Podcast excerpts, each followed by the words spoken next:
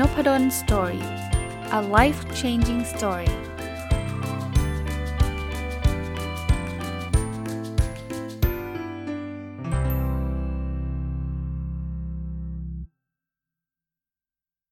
สวัสดีครับ ยินดีต้อนรับเข้าสู่นพดล Story Podcast นะครับ ก็วันอาทิตย์เนาะก็ยินดีต้อนรับเข้าสู่รายการ My Books นะเป็นรายการที่ผมเอาหนังสือที่ผมเขียนเองเนี่ย มาเล่าให้ฟังอย่างแบบลงรายละเอียดเลยนะครับ ก็มาถึงหนังสือเล่มที่ชื่อว่าความสุขปัจจุบันสุทธินะครับ รีวิวไปแล้วน่าจะ 1 ตอนในสัปดาห์ที่ผ่านมานะครับ ก็มาต่อกันเลยนะครับ จะได้ไม่เสียเวลาสำหรับหนังสือเล่มนี้ ก็จะมีบทความสั้นๆ หลาย ๆ บทความที่เกี่ยวข้องกับสิ่งที่ผมคิดว่ามันน่าจะช่วยทำให้ชีวิตของคนอ่านดีขึ้นนะเนาะนะครับ ส่วนตัวผมก็ชอบแนวคิดพวกนี้ ผมอ่านหนังสือ หรือผมก็มีประสบการณ์มา ผมก็เอามาเล่าให้ฟังนะครับ บทความนี้มีชื่อว่าตามหาอิกิไกในเย็นวันศุกร์นะผมเชื่อว่าหลายคนคงเคยได้ยินคำว่าอิกิไกนะครับเป็นคำญี่ปุ่นที่เอาตรงๆ ผมก็ไม่ได้เป็นผู้เชี่ยวชาญทางด้านญี่ปุ่นหรอกนะแต่ผมไปอ่านโพสต์ Facebook อันนึงเนี่ยเขาก็พูดถึงเรื่องอิกิไกนะครับคืออิกิไกเนี่ยถ้าคนอ่านหนังสือเนี่ยจะอาจจะพบว่ามันมันเป็นคล้ายๆ เป็นที่ทับซ้อนกันของของวงกลม 4 วงนะครับ แต่ว่า เอาตรงๆนะก็ตอนหลังก็ไปอ่านมาเขาก็บอกว่าเฮ้ยจริง ๆ มันไม่ใช่เป็นวงกลมสีวงหรอกมันคนละเรื่องกันนะแต่เป็นว่าผมก็ยังยึดยึดไอ้วงกลมสีวงนี้ก็แล้วกัน เพราะว่ามันอธิบายได้ง่ายแล้วก็มันมันเห็นภาพชัดดีนะครับ ผมหลังจากที่เจอวงกลมสีวงที่มันมีมีสีเรื่องนะฮะคือสิ่งที่เรารักวงแรกนะสิ่งที่เราเก่งวงที่ 2 สิ่งที่โลกต้องการวงที่ 3 แล้วก็สิ่งที่สร้างเงินให้กับเราได้เนี่ยเป็นวงที่4เนี่ย ผมก็เริ่มไปหาหนังสือมาอ่านเต็มไม่หมดเลย และเล่มหนึ่งที่ก็ชอบก็คือ Ikigai The Japanese Secret to a Long and Happy Life นะครับ คือเป็นหนังสือที่เขาก็พูดถึงวงกลมสีวงนี่แหละ เขาบอกว่าถ้าสีเรื่องนี้มันทับซ้อนกันเนี่ย เราก็จะเจออิกิไกนะครับ คราวนี้ผมอยากให้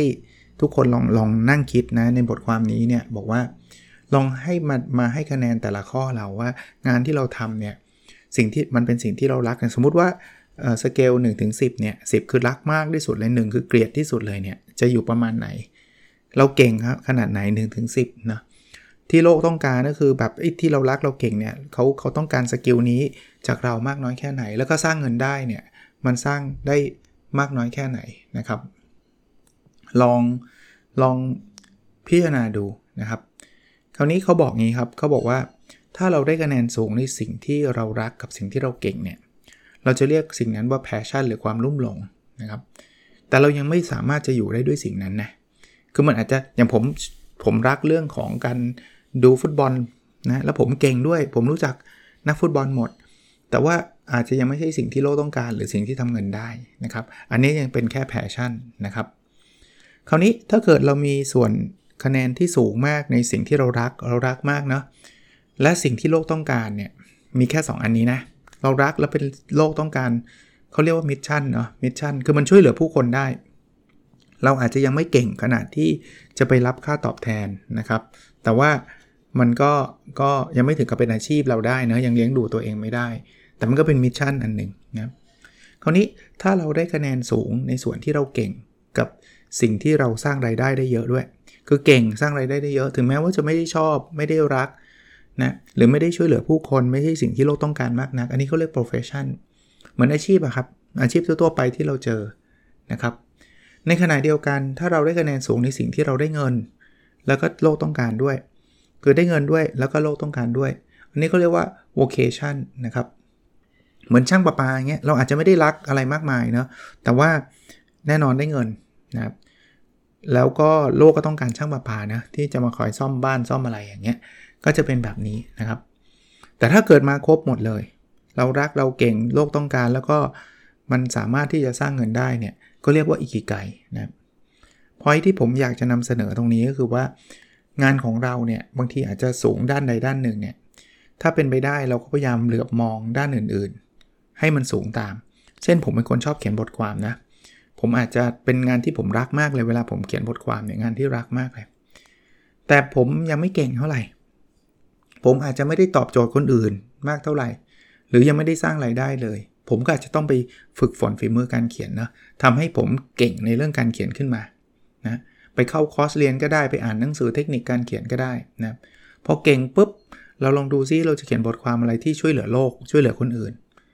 แล้วก็สุดท้ายเนี่ยลองคิดว่าบทความนั้นนะ่ะ มันจะสร้างรายได้ได้ยังไงนะเราอาจจะออกเป็นหนังสือได้ไหมนะครับทำคอร์สทำเรื่องของการสอนการเขียนหรืออะไรก็ตามเนี่ยเราก็จะพัฒนาอีกไกลขึ้นมาได้ เห็นไหมฮะ แต่ผมกำลังจะบอกว่าบางทีมันไม่ง่ายแบบนั้นนะ บางคนบอกว่าอาจารย์ผมเก่ง แต่สิ่งที่ผมขาดคือ คือผมไม่รักอะ่ะ คือผมเก่งผมหาเงินได้ด้วยนะครับ คราวนี้การเปลี่ยนสิ่งที่เราเก่งเป็นสิ่งที่เรารักเนี่ย ก็อาจจะทำได้ไม่ง่ายนัก นะแต่ยากไม่ได้แปลว่าทำไม่ได้นะ คือมองแบบนี้นะ ถ้าเกิดเราเก่งมากๆเนี่ย เราลองดูว่าเราเราอาจจะช่วยเหลือคนอื่นได้เยอะ เราอาจที่จะสร้างไรายได้บางอย่างได้ได้ได้เยอะ แล้วมันก็อาจจะทำให้เรารักขึ้นมาก็ได้นะ เป็นหมออย่างเงี้ยเก่งมากเลย แต่อาจจะเบื่อเหนื่อยเบิร์นเอาแต่ถ้าเกิด วันหนึ่งเนี่ยเราพบว่าเรามีวิธีคิดค้นวิธีการรักษาโรคร้ายแรงได้ แล้วก็ช่วยชีวิตคนได้จำนวนมากนี่คือสิ่งที่โลกต้องการนะเราเก่งอยู่แล้วนะเราเก่งมากอยู่แล้ว แล้วพอเราได้ทำยาทำอะไรได้ได้ค่าสิทธิบัตรก็อาจจะทำไรายได้มหาศาลด้วย ได้รับรางวัลโนเบลได้รับอะไรอย่างเงี้ยมันก็อาจจะกลายเป็นสิ่งที่เรารักได้ในที่สุดเนาะชื่อบทความนี้ผมบอกว่าตามหาอีกไกในเกณฑ์วันศุกร์เนี่ยทำไมต้องวันศุกร์นะผมบอกว่าวันศุกร์มันเป็นตัววัดที่ดีครับ ถ้างานใครที่มันเป็นอีกไกนะจะไม่รู้สึกร่าเริงมากในวันศุกร์เป็นพิเศษ แต่ถ้าใครร่าเริงมากเป็นพิเศษในวันศุกร์เนี่ยแสดงว่าเราเริ่มเจองานที่มันไม่ใช่อีกไกละถูกปะโอ้เมื่อไหร่จะเสาร์อาทิตย์ แล้วพอวันอาทิตย์ง้อยเหงาเลยเซ็งแล้วพรุ่งนี้ต้องวันจันทร์อีกแล้วอย่างเงี้ยแปลว่างานนะอาจจะไม่ใช่กี่ไกลละนะก็เอามาฝากไว้ครับเป็นบทความเนาะอีกอันนึงนะครับผมตั้งชื่อไว้ว่ายิ่งแย่ยิ่งดี อันนี้ดูแปลกนะ ภาษาอังกฤษเรียกว่า anti fragile anti fragile fragile มันแปลว่าการเปราะบาง anti ก็คือตรงข้าม ผมเล่าให้ฟังอันนี้มันไม่ใช่แนวคิดที่ผมคิดเอง แต่ว่าผมไปอ่านหนังสือของ Nassim Nicholas Taleb เป็น professor ที่ New York University เขียนเรื่อง Black Swan เขียนเรื่อง Fooled by Randomness นะครับ และ Anti Fragile ก็เป็นอีกผลงานหนึ่ง ผมชอบผลงานการเขียนเขานะ แต่ว่าต้องบอกว่าอ่านอ่านไม่ง่ายนะครับ อ่านไม่ง่ายเลยนะครับ แต่ว่าโหพออ่านแล้วมันได้ไอเดียเยอะ ๆ เลยนะ เอาเป็นว่าหนังสือเล่มนี้ชื่อว่า Anti Fragile เนี่ยผมอ่านแล้วผมได้ไอเดียเพียบเลยนะอ่านมานานแล้วล่ะ ผมแปลความหมายให้ฟังแล้วก็ถ่ายทอดออกมาเป็นบทความนะครับเผื่อจะเอาไปใช้ประโยชน์ประโยชน์ได้นะฟราจายมันแปลว่าเปราะบางไงคือเปราะบางคือแบบนิดเดียวเนี่ยถ้าเกิดแบบเหมือนแก้วบางๆ แก้วเจรไนตกนิดเดียวแตกเลยอย่างเงี้ยมันเปราะบางมากนะครับ ความหมายของความเปราะบางเนี่ยมันคือ มันทนเรื่องราวความเสี่ยงได้นิดเดียวเองนะครับ มันมันเซนซิทีฟอะถ้าในโลกธุรกิจเนี่ย เช่น เราเปิดร้านขายกาแฟนะ แล้วถ้าเกิดกาแฟเราไม่อร่อยนี่จบเลยนะ เราเจ๊งเลย เนี่ยมันคือจุดเปราะบาง ไอ้ความอร่อยของกาแฟเนี่ยเป็นจุดเปราะบางมาก คราวนี้เวลาเราทำธุรกิจเนี่ยเราก็จะมักจะมีแนวคิดที่จะลดความเปราะบางนี้ลง เช่น ถ้าคุณจะทำร้านกาแฟแบบเมื่อกี้เนี่ย คุณก็ต้องฝึกชงกาแฟให้อร่อยก่อน ให้มันเก่งๆก่อนนะครับ หรือจะต้องมีคนคอยควบคุมคุณภาพนะเพื่อทำให้แบบมั่นใจว่ารสชาติกาแฟมันใช้ได้ ถ้ามันใช้ไม่ได้เราก็ไม่เก็บเงินลูกค้าอะไรประมาณนี้คราวนี้คำถามคืออะไรคือสิ่งตรงข้ามของคำว่าฟาจายถ้าศัพท์ภาษาอังกฤษเรามักจะถึงคำว่าทนทานหรือ robust robust คือผิดพลาดก็ไม่ได้ทำให้เกิดผลเสียมากนัก คือมันมันเป็นอะไรที่แบบทนทานความผิดพลาดได้ระดับหนึ่งอะเช่นเรา เราทำประกันอย่างเงี้ยมันก็จะเป็นโรบัสอย่างหนึ่งนะขับรถเนี่ยมีประกันเพราะอะไร เพราะว่าถ้าเกิดรถชนปุ๊บมันจะได้แบบมีเงินซ่อมไง คือมันก็ไม่ได้สูญเสียอะไรมากมายนะอย่างเงี้ยก็คือลักษณะของ robustness นะครับก็คือความทนทานต่อความผิดพลาด แต่ทาเลฟบอกว่าเฮ้ยมันไม่ใช่แค่ robust นะจริง ๆคำที่ตรงข้ามกับคำว่า fragile มันน่าจะเป็นคำว่า anti fragile anti fragile แปลว่ายิ่งเปราะบาง ยิ่งดี ยิ่งล้มเหลว ยิ่งแย่ยิ่งดีอะพูดง่ายๆยิ่งแย่ยิ่งดี คนบอกมีมีที่ไหน โลกสวยหรือเปล่า ยิ่งแย่ยิ่งดีอะมันแย่มันต้องไม่ดีสินะครับ เอางี้นึกถึงการออกหนังสือ เวลาออกหนังสือมาเนี่ยคนก็จะรู้สึกว่าถ้าเกิดมีใครมาชื่นชม คนก็จะซื้อหนังสือผมเยอะใช่ปะแล้วแล้วแล้วก็ยอดขายก็จะดีใช่ไหมแต่หนังสือเนี่ยมีลักษณะของแอนตี้ฟราจายอยู่ คือการที่หนังสือเล่มหนึ่งถูกคนด่าเยอะเนี่ยนะ โดยเฉพาะคนด่าเป็นเซเลบเนี่ยนะ มันไม่ใช่ว่าหนังสือจะขายไม่ดีนะครับ ถ้ามันเป็นฟราจายคือถ้าเกิดโดนด่าเนี่ยขายไม่ดีเลยใช่ไหมแต่ถ้ามันเป็นแอนตี้ฟราจายอย่างหนังสือเนี่ย สมมติผู้มีชื่อเสียงบอกว่าหนังสือเล่มนี้ห่วยมาก รับประกันเลย คนแห่ไปซื้อเลยเชื่อไหม สมมตินะ ใครใครก็ตามมาท่านนายกบอกว่าหนังสือเล่มนี้แย่มาก อย่าไปอ่านนะรรับรองเต็มปึ๊บปึ๊บเลย หรือไม่ต้องท่านนายกก็ได้ใครก็ได้ที่มีชื่อเสียงนะครับมาบอกว่าเล่มนี้ไม่ไม่ไม่ผมไม่แนะนำเลย รับรองติด bestseller ใช่ไหมมนุษย์มันเป็นแบบนั้น นี่คือลักษณะของ anti fragile นะครับหรือไม่ใช่เรื่องของหนังสืออย่างเดียวนะดาราเนี่ยดาราหลายคนบอกว่าบางทีมีข่าวฉาวเนี่ยดีกว่าไม่มีข่าวนะเพราะมีข่าวฉาวเนี่ยมันทำให้คนสนใจเขามากขึ้นนะ มีคนไปติดต่อเขามากขึ้น แต่ทั้งนี้ทั้งนั้นผมผมเตือนไว้แบบนี้บางคนบอกอ๋ออย่างนี้อาจารย์แนะนำให้ถ้าเราอยากดังเราต้องสร้างข่าวข่าวเช้ามากๆ ก็ก็ต้องดูเรื่องศีลธรรมดูเรื่องพวกนั้นด้วยนะบางทีมันก็โดนแบนไปเลยนะครับ ถ้าเกิดเช้ามากขนาดนั้นนะนะนั้นลองลองลองดูนะครับว่าบางทีความล้มเหลวเนี่ยนอกจากมันจะช่วยสอนเราแล้ว บางทีมันอาจจะช่วยทำให้เราดีขึ้นด้วยซ้ำในมุมในมุมแบบเนี้ย คนที่เรียนแล้วสอบตกเนี่ยเศร้าใจนะผมไม่ได้ต้องแบบให้ทุกคนตั้งใจเรียนแล้วสอบตกนะสมมุติเราทำเต็มที่แล้วเราสอบตก แต่ให้คิดว่าบางทีไอ้มิติของการสอบตกเนี่ยนะมันอาจจะเป็นมิติที่ดึงทำให้เราโดดเด่นกว่าไอ้คนที่เรียนผ่านไปเรื่อยๆอะนึกออกไหมโอ้โหสตอรี่ตรงนี้มันน่าสนใจเลยคนนี้ยังเรียนแล้วไม่สอบตกไว้ แต่ว่าสุดท้ายลุกขึ้นมาทำธุรกิจได้นู่นนี่นั่นอ่าอันนี้คือแนวแอนตี้ฟราจายคือเอาจุดอ่อนเอา เอาจุดที่ไม่ดีเนี่ยกลายเป็นจุดขาย กลายเป็นจุดที่ทำให้เราแข็งแกร่งมากขึ้นด้วยซ้ำนะครับอ่ามาดูต่อครับ ยิ่งคิดว่ารู้มากอาจจะยิ่งรู้น้อย มีเพื่อนผมบางคนชอบโพสรู้อะไรไม่สู้รู้ทุกเรื่อง คือไอ้นี่รู้ทุกอย่าง ถามอะไรตอบได้หมดทั้งๆที่ไม่ใช่ความเชี่ยวชาญเลย ตอนแรกเนี่ยผมก็แปลกใจนะว่าทำไมเขามั่นใจขนาดนั้น แต่พอมาอ่านหนังสือเล่มหนึ่งเนี่ยก็แล้วจริงๆ อ่านบทความหลาย ๆ บทความเนี่ยก็เลยเข้าใจว่ามันมีอาการที่ เขาเรียกว่า Dunning-Kruger effect Dunning-Kruger effect เนี่ยมาจากอาจารย์ 2 คนนะเดวิดดันนิงแล้วก็จัสตินครูเกอร์นะเป็นนักจิตวิทยาสังคมเนี่ย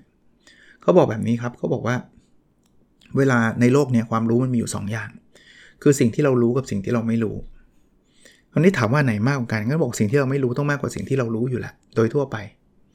แต่คนเก่งกับคนไม่เก่งจะต่างกันอย่างนี้ครับนะคนไม่เก่งเนี่ยคือรู้ไม่เยอะ พอรู้ไม่เยอะเสร็จปุ๊บเนี่ย เขาก็เลยคิดว่าเขารู้หมดแล้ว นึกภาพออกไหมครับเพราะว่าเขาคือคือเขามองไม่ออกว่ามีอะไรบ้างที่เขาไม่รู้ เพราะฉะนั้นเนี่ยพอเขาคิดว่า นี่แหละ โลกของเขาเหมือนกบในกะลาพูดง่ายๆมันมีอยู่แค่นี้นะครับ จริงๆ ผมผมพูดแบบนี้ก็ไม่ถูกนะ คือมันมีคนไม่เก่งที่ยังรู้เหมือนกันนะ ที่ว่าเขายังมีมีอีกหลายเรื่องที่ยังไม่รู้ ซึ่งถ้ามันเป็นคนไม่เก่งประเภทนั้นเนี่ยไม่มีปัญหา เพราะว่าเขาจะไปสืบเสาะหาความรู้เพิ่มเติมนะครับ แต่คนไม่เก่งอีกประเภทหนึ่งคือคนไม่เก่งที่ เข้าใจว่าตัวเองอะ่ะเก่งแล้วอะ่ะคือมันรู้น้อยมากแล้วก็คิดว่านั่นคือความรู้ทั้งหมดแล้วเนี่ย คนนี้จะเป็นลักษณะเหมือน Dunning Kruger effect ก็คือจะเข้าใจว่าตัวเองเนี่ยเก่งนะส่วนคนเก่งเนี่ยมันก็มี 2 ประเภทนะ เก่งที่คิดว่าตัวเองเก่งแล้ว คือจริง ๆ ก็เก่งจริงแหละ แต่คิดว่าตัวเองเก่งแล้ว แต่มันมีไม่ค่อยเยอะหรอกนะนะกับเก่งแต่ก็คิดว่ายังมีอีกหลายเรื่องที่เราจะต้องต้องศึกษา คราวนี้ประเด็นคือคนไม่เก่งหรือแม้กระทั่งคนเก่งอะแต่ไปคิดว่าทุกอย่างที่เรารู้เนี่ยมันครบแล้วเนี่ยเขาก็จะมีความมั่นใจเกินปกติไป เขาก็จะเริ่มรู้ว่า เอ้ยไอ้เรื่องนั้นฉันก็รู้เรื่องนี้ฉันก็รู้เรื่องนั้นฉันก็รู้ ในขณะที่คนเขาเก่งจริงๆเนี่ยเราสังเกตไหมครับ เขาจะไม่บอกว่าผมรู้ทุกเรื่อง ออกจะนอบน้อมถ่อมตนด้วยซ้ำเพราะเข้าใจว่ามันมีหลายเรื่องเลยที่ตัวเองจะไม่ยังไม่รู้ มันเลยกลายเป็นว่าสังคมเนี่ยมันถูกคนพูดเยอะพูดมากกลายเป็นคนไม่ค่อยเก่งเท่าไหร่ในผมไม่ได้บอกทุกคนนะคือบางคนคนเก่งเขามาพูดเยอะก็ไม่มีไม่มีปัญหานะแต่ให้ระวังไว้ครับ เพราะว่ามันมีอาการของดันนิงกูเกอร์คือ รู้อยู่นิดเดียวแล้วก็คิดว่าเรารู้ทุกอย่าง แล้วก็ให้ความเห็นเยอะมากเลย ซึ่งมันผิดหรือมันไม่ถูกต้อง ในขณะที่คนเก่งมากๆ กับไม่ค่อยกล้าที่จะให้ความคิดเห็นมากนัก เพราะรู้สึกว่ามันอาจจะผิดก็ได้นะ เพราะเขาศึกษามาเยอะอะนะครับ เตือนตัวเองแล้วกันนะครับ ว่าเราเป็น Dunning Kruger effect อยู่ในปัจจุบันหรือไม่นะผมผมพยายามเตือนของผมอยู่เตือนตัวเองอยู่เรื่อยๆนะว่าเฮ้ยเรายังไม่ได้มีความรู้ขนาดแบบเยอะแยะมากมายนะเราก็ให้ความรู้เฉพาะในขอบเขตที่เราสามารถให้ได้อะอีกเรื่องหนึ่งอาจจะเป็นธีมสำคัญเลยที่ผมพูดเยอะมากเลย ในนบดอนสตอรี่ก็คือได้ท่ากับไม่ได้เพราะนะครับจริงๆ ได้ท่ากับไม่ได้เพราะเนี่ยเป็นคำพูดที่ผมได้รับมาจากอาจารย์ท่านหนึ่งเนาะ อาจารย์เขาไม่ได้พูดกับผมนะครับ อาจารย์ท่านพูดกับลูกศิษย์อาจารย์ แต่ว่าผมเข้าไปฟังด้วยเนี่ย ก็เออไอเดียดีสำหรับผมแล้วเนี่ยผมว่ามันคล้ายๆ growth mindset กับ fix mindset เนี่ยได้ท่าเนี่ยมันคือ growth mindset คือตอนนี้มันไม่ได้แปลว่ามันได้แล้วนะ แต่มันมีคำว่าท่าคือ mindset มันคือเราเติบโตได้เราสามารถจัดการได้ ทุกอย่างมันมีความเป็นไปได้ แล้วเราก็มีคำว่าท่าเข้ามาอยู่ว่า ถ้าเราได้เรียนรู้เรื่องนั้น ถ้าเราจัดการเรื่องนี้ถ้าเราคือ mindset มันคือจะทำอะ mindset เราคือจากการพัฒนา แต่ถ้าไม่ได้เพราะเนี่ย mindset มันเป็น fix mindset mindset คือไม่ได้หรอกเพราะฉันเกิดมาโง่เนี่ยมันมันจบเลยไง ไม่ได้หรอกเพราะมันมีโควิด ไม่ได้หรอกเพราะมันมันมีเหตุผลให้เราตอบว่าไม่ได้อะนะครับ ซึ่งส่วนใหญ่ก็คือ เป็นเหตุผลที่เราเอามาปลอบใจตัวเองอะที่เราทำไม่ได้อะมันจะได้ไม่เหนื่อยไงผมผมทำเรื่องนี้ไม่ได้หรอกเพราะจุดๆๆก็ว่าไปใช่ไหมเฮนรี่ฟอร์ดเคยบอกไงว่าเราทำได้หรือทำไม่ได้เราถูกหมดอะถ้าคิดว่าทำได้ก็ทำได้ใช่ไหมถ้าคิดว่าเราทำไม่ได้ก็ทำไม่ได้นะครับ ขออีกสักเรื่องหนึ่งนะครับ ก็บอกผมเขียนมาบอกว่า 7 ข้อคิดสำหรับคนที่อายุขึ้นต้นด้วยเลข 3ทำไมต้องเลข 3 เพราะผมเป็นคนอายุเลข 4 ไปลายๆแล้วจะเป็นเลข 5 แล้วนะ แต่ว่าก็เตือนใจคนอายุเลข 3 เป็นรุ่นน้องนะครับ เพราะว่าเราตัวตัวเองผ่านมาผ่านมาแล้วอะนะครับ เดี๋ยวต่อไปก็พอขึ้นเลข 5 ก็อาจจะมี ข้อคิดสำหรับคนที่อายุขึ้นต้นเลข4นะครับมามาเล่าให้ฟังนะข้อหนึ่งนะผมเอาเป็นว่าผมเตือนตัวเองก็แล้วกันนะแต่เผื่อว่าใครเลข 3 อยู่ก็ลองฟังดู สนใจสุขภาพตัวเองให้มากกว่านี้ครับผมผมเชื่อนะครับว่าคนอายุ 30เนี่ยจะเป็นคนที่กำลังพีคเลยกำลังมีครอบครัวมีลูกเล็ก ๆ หรือไม่มีก็แล้วแต่นะกำลังรับผิดชอบเติบโตในการงานโน่นนี่นั่น ก็ทำกันเต็มที่บางคนหามลุ่งหามค่ำแต่ผมกำลังจะบอกว่าสุขภาพตัวเองเนี่ยมันไม่ใช่ว่าเฮ้ยเดี๋ยวตอนอายุ 40 ค่อยพัก บางทีมันมันมันเสื่อมเร็วนะ แล้วหลาย ๆ อันมันเพอร์มานเนนต์ด้วยนะ มันไม่ใช่ว่าพักแล้วหายหมดนะครับ เพราะนั้นเนี่ยดูแลสุขภาพตัวเองดี ๆ นะครับ ส่วนตัวผมเลข 3 ผมก็แบบโอ้โหทำงานหนักมากเอาแบบนี้แล้วกันนะ อดหลับอดนอน น้ำหนักขึ้นเป็น 10 โลอะสิกว่าโลกับ 20 โลด้วยซ้ำนะครับ ช่วงเลข 3 เนี่ย เป็นช่วงที่แบบไม่ดีต่อสุขภาพเลย อย่างเงี้ย ก็ต้องเตือนตัวเองแล้วก็เตือนคนอื่น แต่ผมโชคดีว่าเออ มันผมก็กลับมาได้หมายถึงว่า ก็มาตระหนักรู้ตอน 40 ปลายๆแล้วด้วยซ้ำนะที่บอกว่าสุขภาพมันสำคัญนู่นนี่นั่นเนี่ยเริ่มมาวิ่งมาออกกำลังกายมาลดน้ำหนักมาทำให้มันชีวิตมันเฮลตี้ขึ้นเนี่ยก็ยุคเลข 4 แต่ก็เตือนพวกเลข 3 แล้วเลข2ด้วยก็ได้แต่เลข 2 ส่วนใหญ่ก็ก็ 20 กว่าก็ยังแข็งแรงกันอยู่นะข้อ 2 ครับ ให้เวลากับพ่อแม่ให้มากกว่านี้ อายุเลข 3 เนี่ย ถ้าคุณพ่อคุณแม่มีมีลูกอายุ 30 ก็ท่านก็จะอยู่วัยเกษียณนะครับ60 70 ท่านยังมีเวลาอยู่กับเราอีกสักระยะหนึ่ง แต่ว่าช่วงเวลาที่ท่านจะอยู่กับเราแบบแข็งแรงนะ มันก็จะเริ่มลดลงอะเพราะว่าพอท่าน 70 80เนี่ยท่านก็จะอ่อนแอลงนะฮะ เพราะฉะนั้นเนี่ยช่วงช่วงใครอยากจะพาคุณพ่อคุณแม่ไปเที่ยว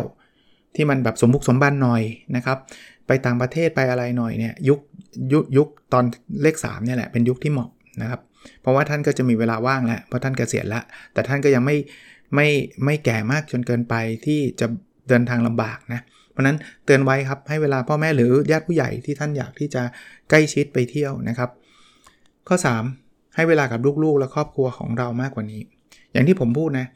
คือช่วงเวลาอายุเลข3เป็นช่วงเวลาที่เรามีลูกเล็กๆ หลายคนผมเห็น ผมก็ด้วยความเคารพนะว่าชีวิตของแต่ละคนก็มีข้อจำกัด แล้วก็มีมีมีบริบทต่างกันนะครับ แต่ว่าถ้าเป็นไปได้เนี่ยผมเห็นบางคนเนี่ยโอ้ยไม่เจอหน้าลูกมา 2 สัปดาห์มาโพส บอกไม่ได้เจอเลย ผมเน้นการทำงานอะไรเงี้ยก็เน้นได้นะครับ ผมไม่ได้บอกให้ลาออกจากที่ทำงานมาดูลูกอย่างเดียว แต่ผมบอกได้เลยว่าช่วงเวลาที่ลูกเล็ก ๆ เนี่ยมันไม่ย้อนกลับมานะ ช่วงเวลาที่เราอุ้มเขาพาดบ่าให้เขาเรอหลังจากดื่มนมเนี่ยมันไม่ได้เกิดขึ้นได้ตลอดช่วงชีวิตเรานะมันมีช่วงสั้นๆ เท่านั้นแหละที่ท่านจะมีเวลากับลูกใน moment แบบนั้น โตขึ้นลูกเขาก็จะเป็นอีกแบบหนึ่งไม่ได้แปลว่าโตขึ้นเขาจะแย่นะ แต่เราจะไม่มี moment แบบ อุ้มพาดบ่าให้เรออะเราไม่มี moment จับชูขึ้นไปบนอากาศ moment แบบนั้นมันไม่มีแล้วไงนี่พูดในฐานะลูกเป็นวัยรุ่นแหละแต่มันก็จะมีความสุขอีกแบบหนึ่งนะแต่แต่แต่ผมก็เลยบอกว่าถ้าเราใช้ชีวิตให้เวลากับลูกๆ และครอบครัวเรามากขึ้นเนี่ยไม่เราจะไม่เสียดายเลยนะครับ ข้อ 4ทำงานให้น้อยลง ผมไม่ได้บอกให้ลาออกนะครับ แต่ผมอยากให้เราเริ่มต้นคิดชีวิตของเราตั้งแต่เลข 3 ขึ้นเลยว่าเราจะต้องมีเวลาให้กับตัวเองมากขึ้น อย่างที่ผมบอกช่วงนั้นผมก็ไม่รู้นะครับผมก็อาจจะไม่ได้อ่านหนังสืออะไรเยอะแยะมากมาย ตอนนั้นนะนะอ่านบ้างแต่ว่าไม่เยอะมากนะมาตกผลึกตอนอายุ 40 กว่าแหละที่แบบว่างานมันท่วมหัว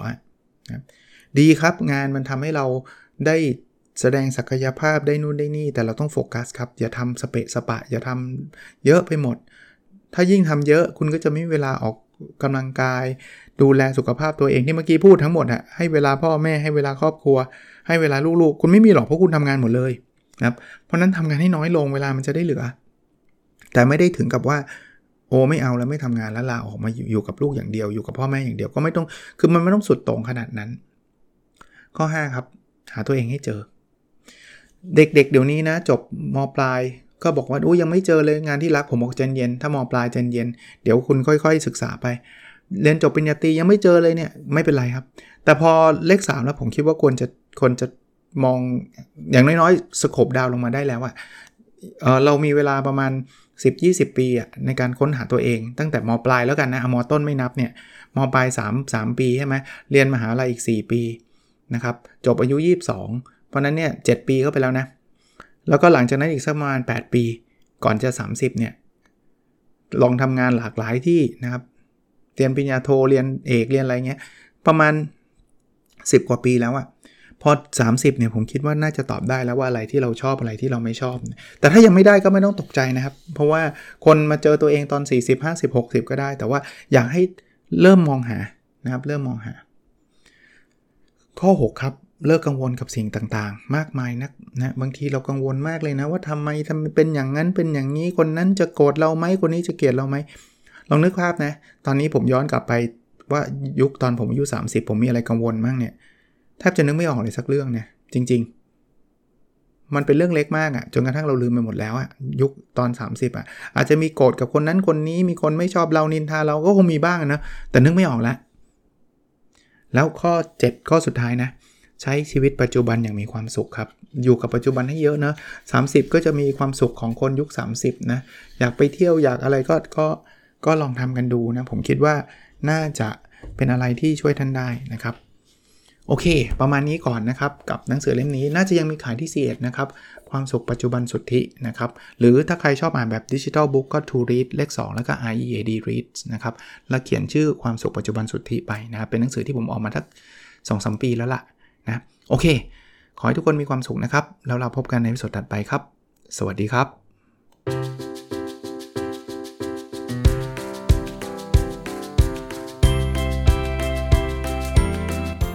n o p a d o n Story a life changing story